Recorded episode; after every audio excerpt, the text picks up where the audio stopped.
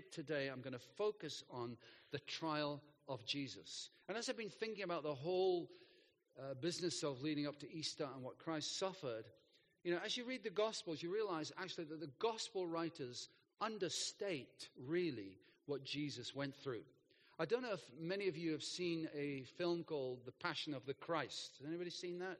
It's a Mel Gibson film a few years ago. You might have seen snippets of it on YouTube. And uh, he goes into graphic detail. The gospel writers don't do that. In fact, uh, Mel Gibson's film was, had an 18 certificate because it went into such graphic detail. The four gospel writers all write about the trial of Jesus, but I'm going to look at, I'm going to refer to all of them. We're going to look at John's gospel starting at chapter 18, and I'm going to be reading from verse 28 to verse 40, and then I'm going to be reading chapter 19, verse 1 to 16. Here we go. John 18, 28. Then the Jews led Jesus from Caiaphas to the palace of the Roman governor. By now it was early morning, and to avoid ceremonial uncleanness, the Jews did not enter the palace. They wanted to be able to eat the Passover. So Pilate came out to them and asked, What charges are you bringing against this man?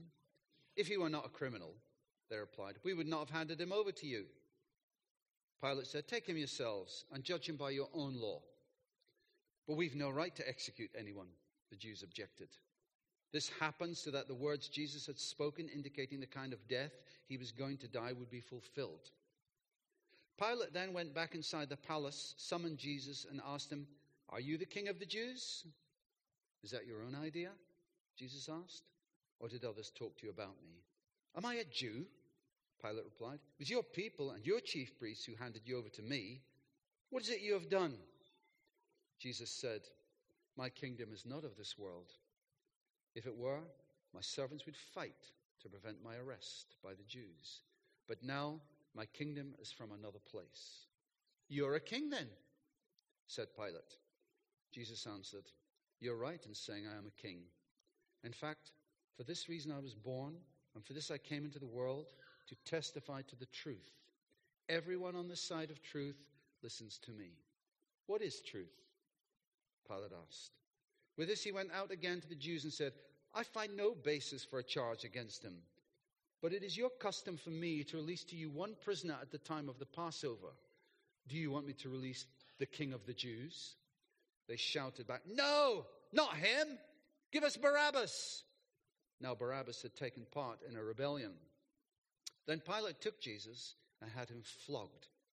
The soldiers twisted together a crown of thorns and put it on his head. They clothed him in a purple robe and went up to him again and again, saying, Hail, King of the Jews! And they struck him in the face. Once more, Pilate came out and said to the Jews, Look, I'm bringing him out to you to let you know that I find no basis for charge against him. When Jesus came out wearing the crown of thorns and the purple robe, Pilate said to them, Here is the man. As soon as the chief priests and the officials saw him, they shouted, Crucify! Crucify! But Pilate answered, You take him and crucify him. As for me, I find no basis for a charge against him. The Jews insisted, We have a law, and according to that law, he must die because he claimed to be the Son of God. When Pilate heard this, he was even more afraid, and he went back inside the palace. Where do you come from? he asked Jesus. But Jesus gave him no answer. Do you refuse to speak to me? Pilate said. Don't you realize I have power either to free you or to crucify you? Jesus answered, You would have no power over me if it were not given to you from above. Therefore, the one who handed me over to you is guilty of a greater sin. From then on, Pilate tried to set Jesus free but the Jews kept shouting, If you let this man go, you're no friend of Caesar. Anyone who claims to be a king opposes Caesar. When Pilate heard this, he brought Jesus out and sat down on the judge's seat at a place known as the stone pavement, which in Aramaic is Gabbatha. It was the day of preparation of Passover week, about the sixth hour. Here is your king, Pilate said to the Jews. But they shouted, Take him away! Take him away! Crucify him! Shall I crucify your king? Pilate asked. We have no king but Caesar, the chief priest answered. Finally, Pilate handed him over to them to be crucified.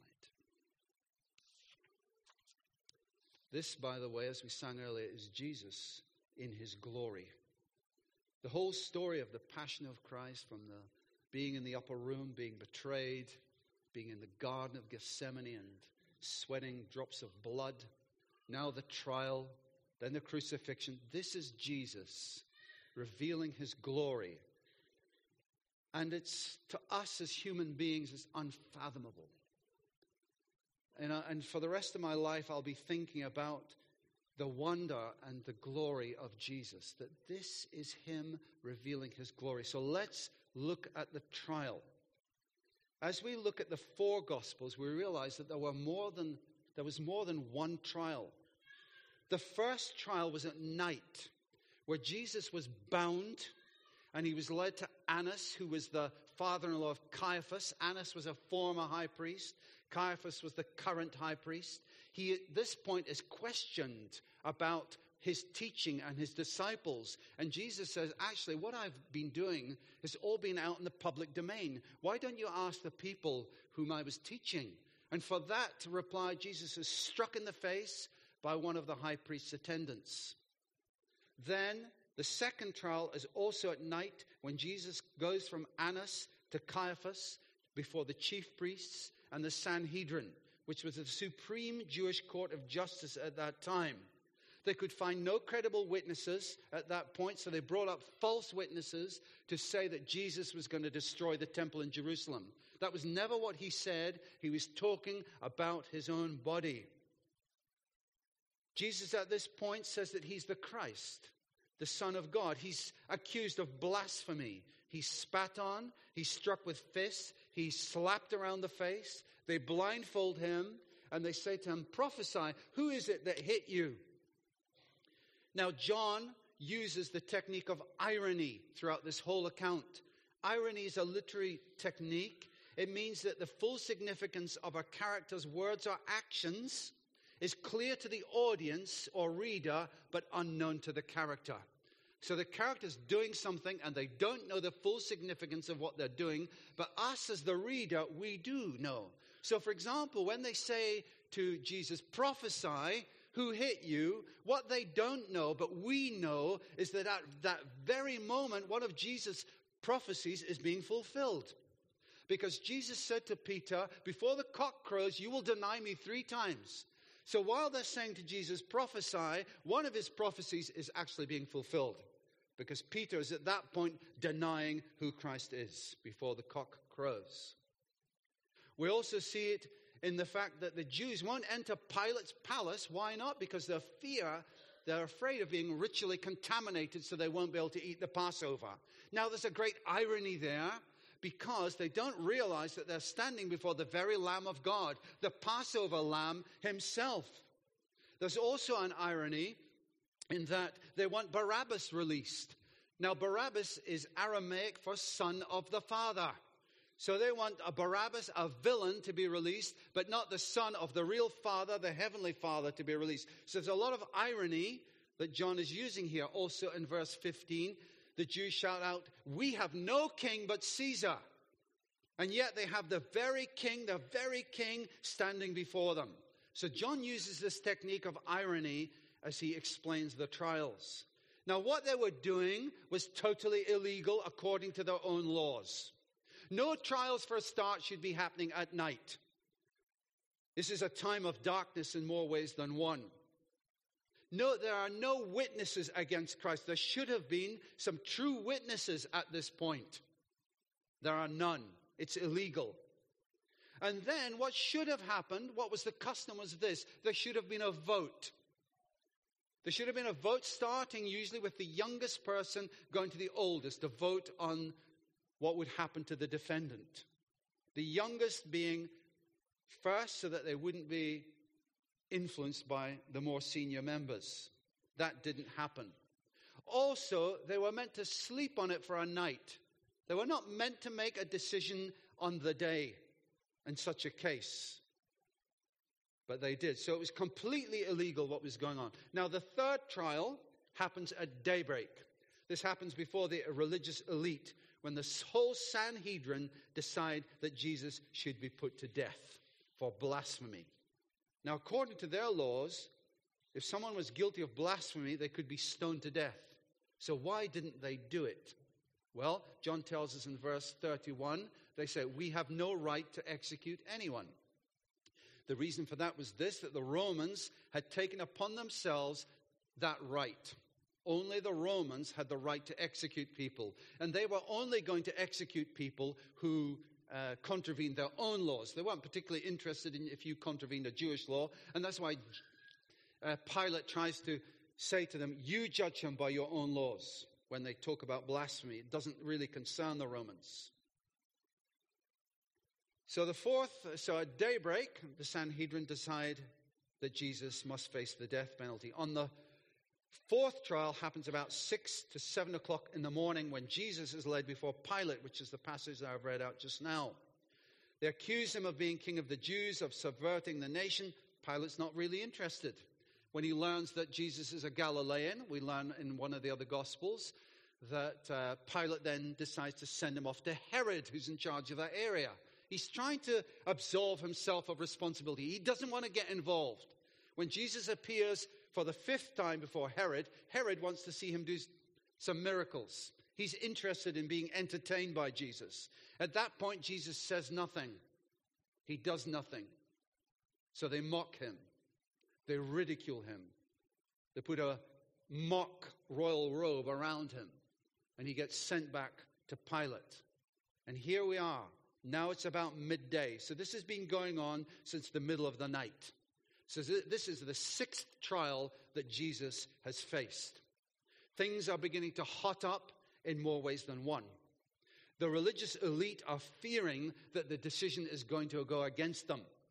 So what they do is they stir up the crowd. And Pilate is caught here now. He's caught in a trap. He's caught in a moral trap. He knows that this is a false charge that Jesus is facing. I find no accusation valid against him, he keeps saying. Says it three times. And yet he's afraid when they tell him that Jesus claims to be the Son of God. Why is he afraid at this point? He's afraid because in the pantheon of the Roman gods, they had uh, believed that some of their gods would make appearances on earth from time to time. So he's afraid when he hears that Jesus is the Son of God. He's afraid in a superstitious way at this point. Also, his wife, we learn in one of the other Gospels, has a dream about Jesus, and she feels afraid. And she sends a message to Pilate saying, Don't have anything to do with this man. I've had a very disturbing dream about him. So here's Pilate, he's caught. Not only that, as Roman governor, you see, at this point during the Passover, there would have been thousands of people in Jerusalem coming from all over to celebrate the Passover. So he's afraid, as a Roman governor, what Caesar would think if a riot breaks out in one of his provinces in Judea. So he's there to keep the peace. So he has Christ flogged. Let's have him flogged. Now, again, the gospel writers totally understate what would have happened at this point. What would have happened at this point is Jesus would have been stripped completely naked. Now, I've seen many religious paintings over the years in many countries, and I've never ever seen any where Jesus has been depicted as naked. But he would have been naked at this point. He would have been tied up, his hands on a pillar, and he would have been flogged in the most barbaric way that would often lead to people dying. Again, the gospel writers don't go into the gory details, they understate what happens to him. But this is what would have happened. So Pilate's thinking, well, maybe if I have him flogged, that'll satisfy them. So he brings Jesus out again. Here is the man, he says, but it doesn't satisfy them. They are determined that he's going to be killed, that Christ's going to be killed. And it won't. So then he thinks, oh, well, maybe another way in which I can get out of this is to offer them uh, a swap with another prisoner. At this time of the year, it's the custom for one prisoner to be released. Do you want me to release Barabbas, who was a we would call him a terrorist today. He was an insurrectionist. He was a re- rebel. He was a murderer. Shall I have him released or shall I have the king of the Jews released? And we know, of course, what happens. The crowd shout out they want Barabbas released and not Christ. In addition to that, the Jews realize that Pilate's not really interested in the fact that Jesus is accused of blasphemy, and that's why they say, you know, that he is trying to overthrow Caesar as king. Then Pilate begins to take note of that and condemns Jesus to crucifixion. But again, we read in Acts chapter 4, verse 27, that, which leads me to think that the whole six trials are a massive sham anyway. Because it tells us in Acts 4:27, indeed Herod and Pontius Pilate met together with the Gentiles and the people of Israel in this city, i.e. Jerusalem, to conspire against your holy servant Jesus whom you anointed. So, behind all what I've just said to you just now, there's been a conspiracy going on among the Jews, the Gentiles, and the Romans. We're going to get rid of this guy. He's a troublemaker. And they do. I want to make two points if I've got time. If not, I'll just make one. And they are this the first one God's greater purposes are being worked out. And the second one is the reign of Jesus is here in ordinary people. Let's see how far I can get. I want to ask you a few questions at this point. Do you sometimes feel as if your life is out, is out of control?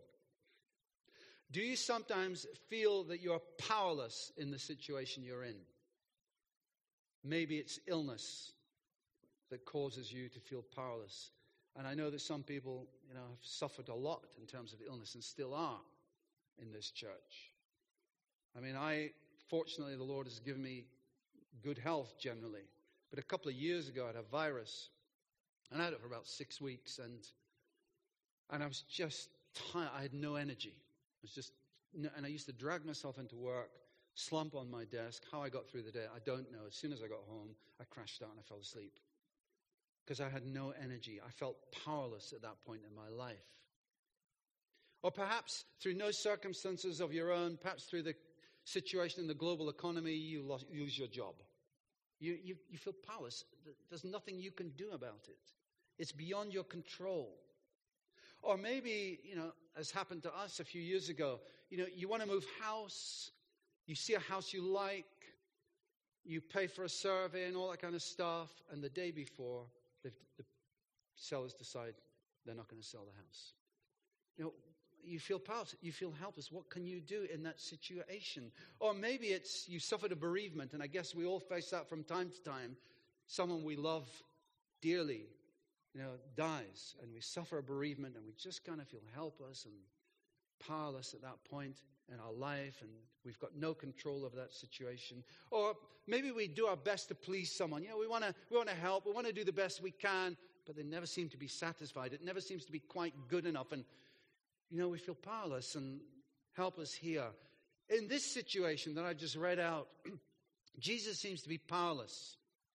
He seems to be at the mercy of the chief priests, the officials, the Sanhedrin, there's Herod, there's the soldiers, there's a crowd, there's Pilate. He's powerless. He's, he's shunted back and forth. From, he's bound. He's spat on. He's vilified. He, he's made to look like a clown with a mock crown of thorns on his head. He's dragged here and there, flogged to an inch of his life. He doesn't even have the strength to carry his own cross later on. And yet, as he stands before Pilate, verse 10 and 11, Pilate says, Do you refuse to speak to me? Don't you realize I have power either to free you or to crucify you? So Pilate is saying, You're in my hands, you're in my power. But Jesus answers, you would have no power over me if it were not given to you from above. Now, I think there's a massive lesson for all of us here that we need to learn. And I've thought about this scripture over many years when Jesus says, You would have no power over me if it were not given to you from above. It echoes something that the psalmist says in Psalm 31, where he says this My times are in your hands. Jesus is, in effect, saying that. My times, they're not in Pilate's hands, they're in your hands, Father. They're in your hands. Contemporary English version puts it like this My life is in your hands. See, I know some people who believe in fatalism. You know, that our destiny is, is predetermined by some mysterious thing called fate. And people are very keen on reading horoscopes and you know, finding out the star sign and looking at the stars, and quite frankly, all that nonsense in order to determine where their life is heading. Oh, today you will meet so and so, and you will do this and that and the other, as if it's somehow predetermined. But actually, many religions kind of believe in that sort of fate as well. You know, you're born poor. Why? That's your fate. That's your destiny. That's just the way things are. Like fate is some kind of impersonal force. But we don't believe in that as Christians. What do we believe? We believe in a personal God, don't we? We believe in a God who loves us. We believe the Bible teaches that God is in charge. God is sovereign and his will will be done despite resistant negative human choices. Jesus seems to be powerless, but he acknowledges actually that the truth is that his times are in God's hands. What about your times? What about the situations that you face? Whose hands are they in? See, God's greater purposes are being worked out. Joseph, we read in the book of Genesis, was sold into Egypt as a slave by his brothers. You know, how unpleasant is that? Rejected. In fact, they want to kill him at first. You imagine he's a young lad and they're discussing his what they're going to do with him. They chuck him down a pit, and then he ends up in a dungeon in Egypt through no fault of his own. He's abandoned there. He's forgotten about, apparently, except, except he's not forgotten about. And eventually, when he rises to a position of power and he re encounters his brothers, he says this You intended to harm me, but God intended it for good to accomplish what is now being done, the saving of many lives. Now, whether Joseph actually all the time in the dungeon realized that, I don't know. But he acknowledges actually that he was not in the hands of fate. His life was not in the hands of fate, but his, hand, his life was in the hands of a loving God. Whose hands is your life in? In whose hands are the situations that you find yourself in. You may not want to be in them. You may not understand them, but whose hands are you in? Is God able to work out his good purposes for your life in the difficult times when you feel you have no control over what is going on? I don't want to suffer. I don't want to go through any difficult times. I want life to be smooth as silk. I want to be no places of darkness that I, that I have to go.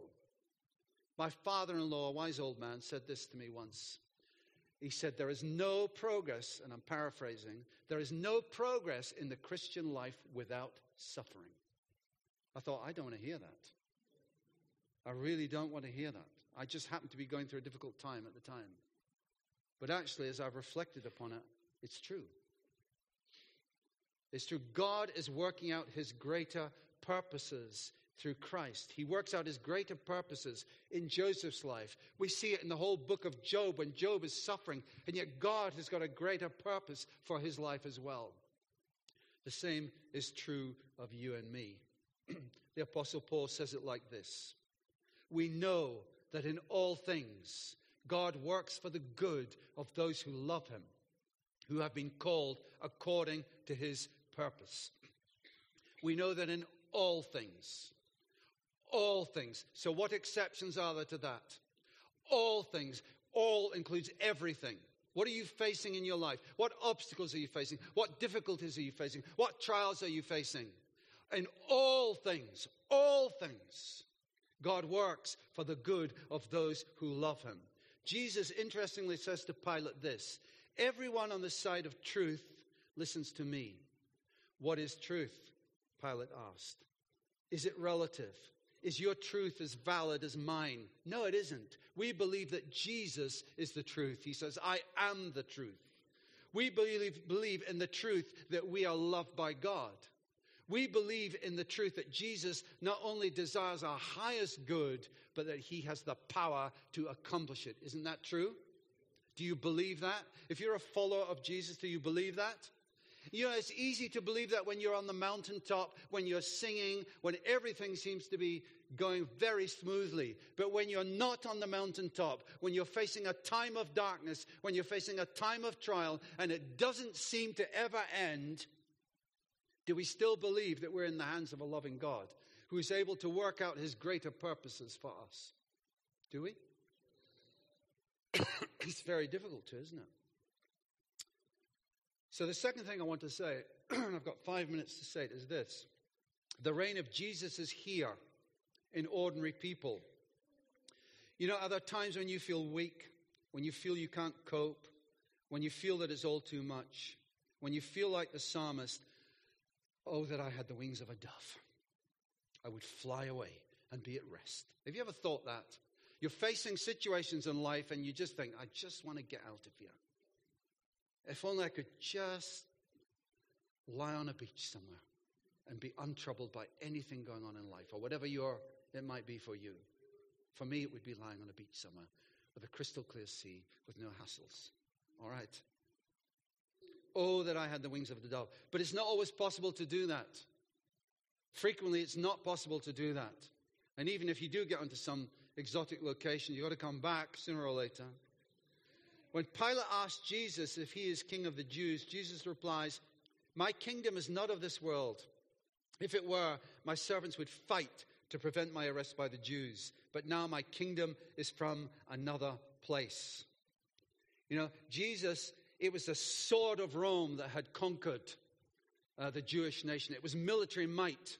But Jesus has got a different method. I want to quote something from a book that I read recently. I read a biography of the Mongol uh, warrior and ruler Genghis Khan. And in the book that I read, right at the end, the writer wrote something which really interested me. He wrote this.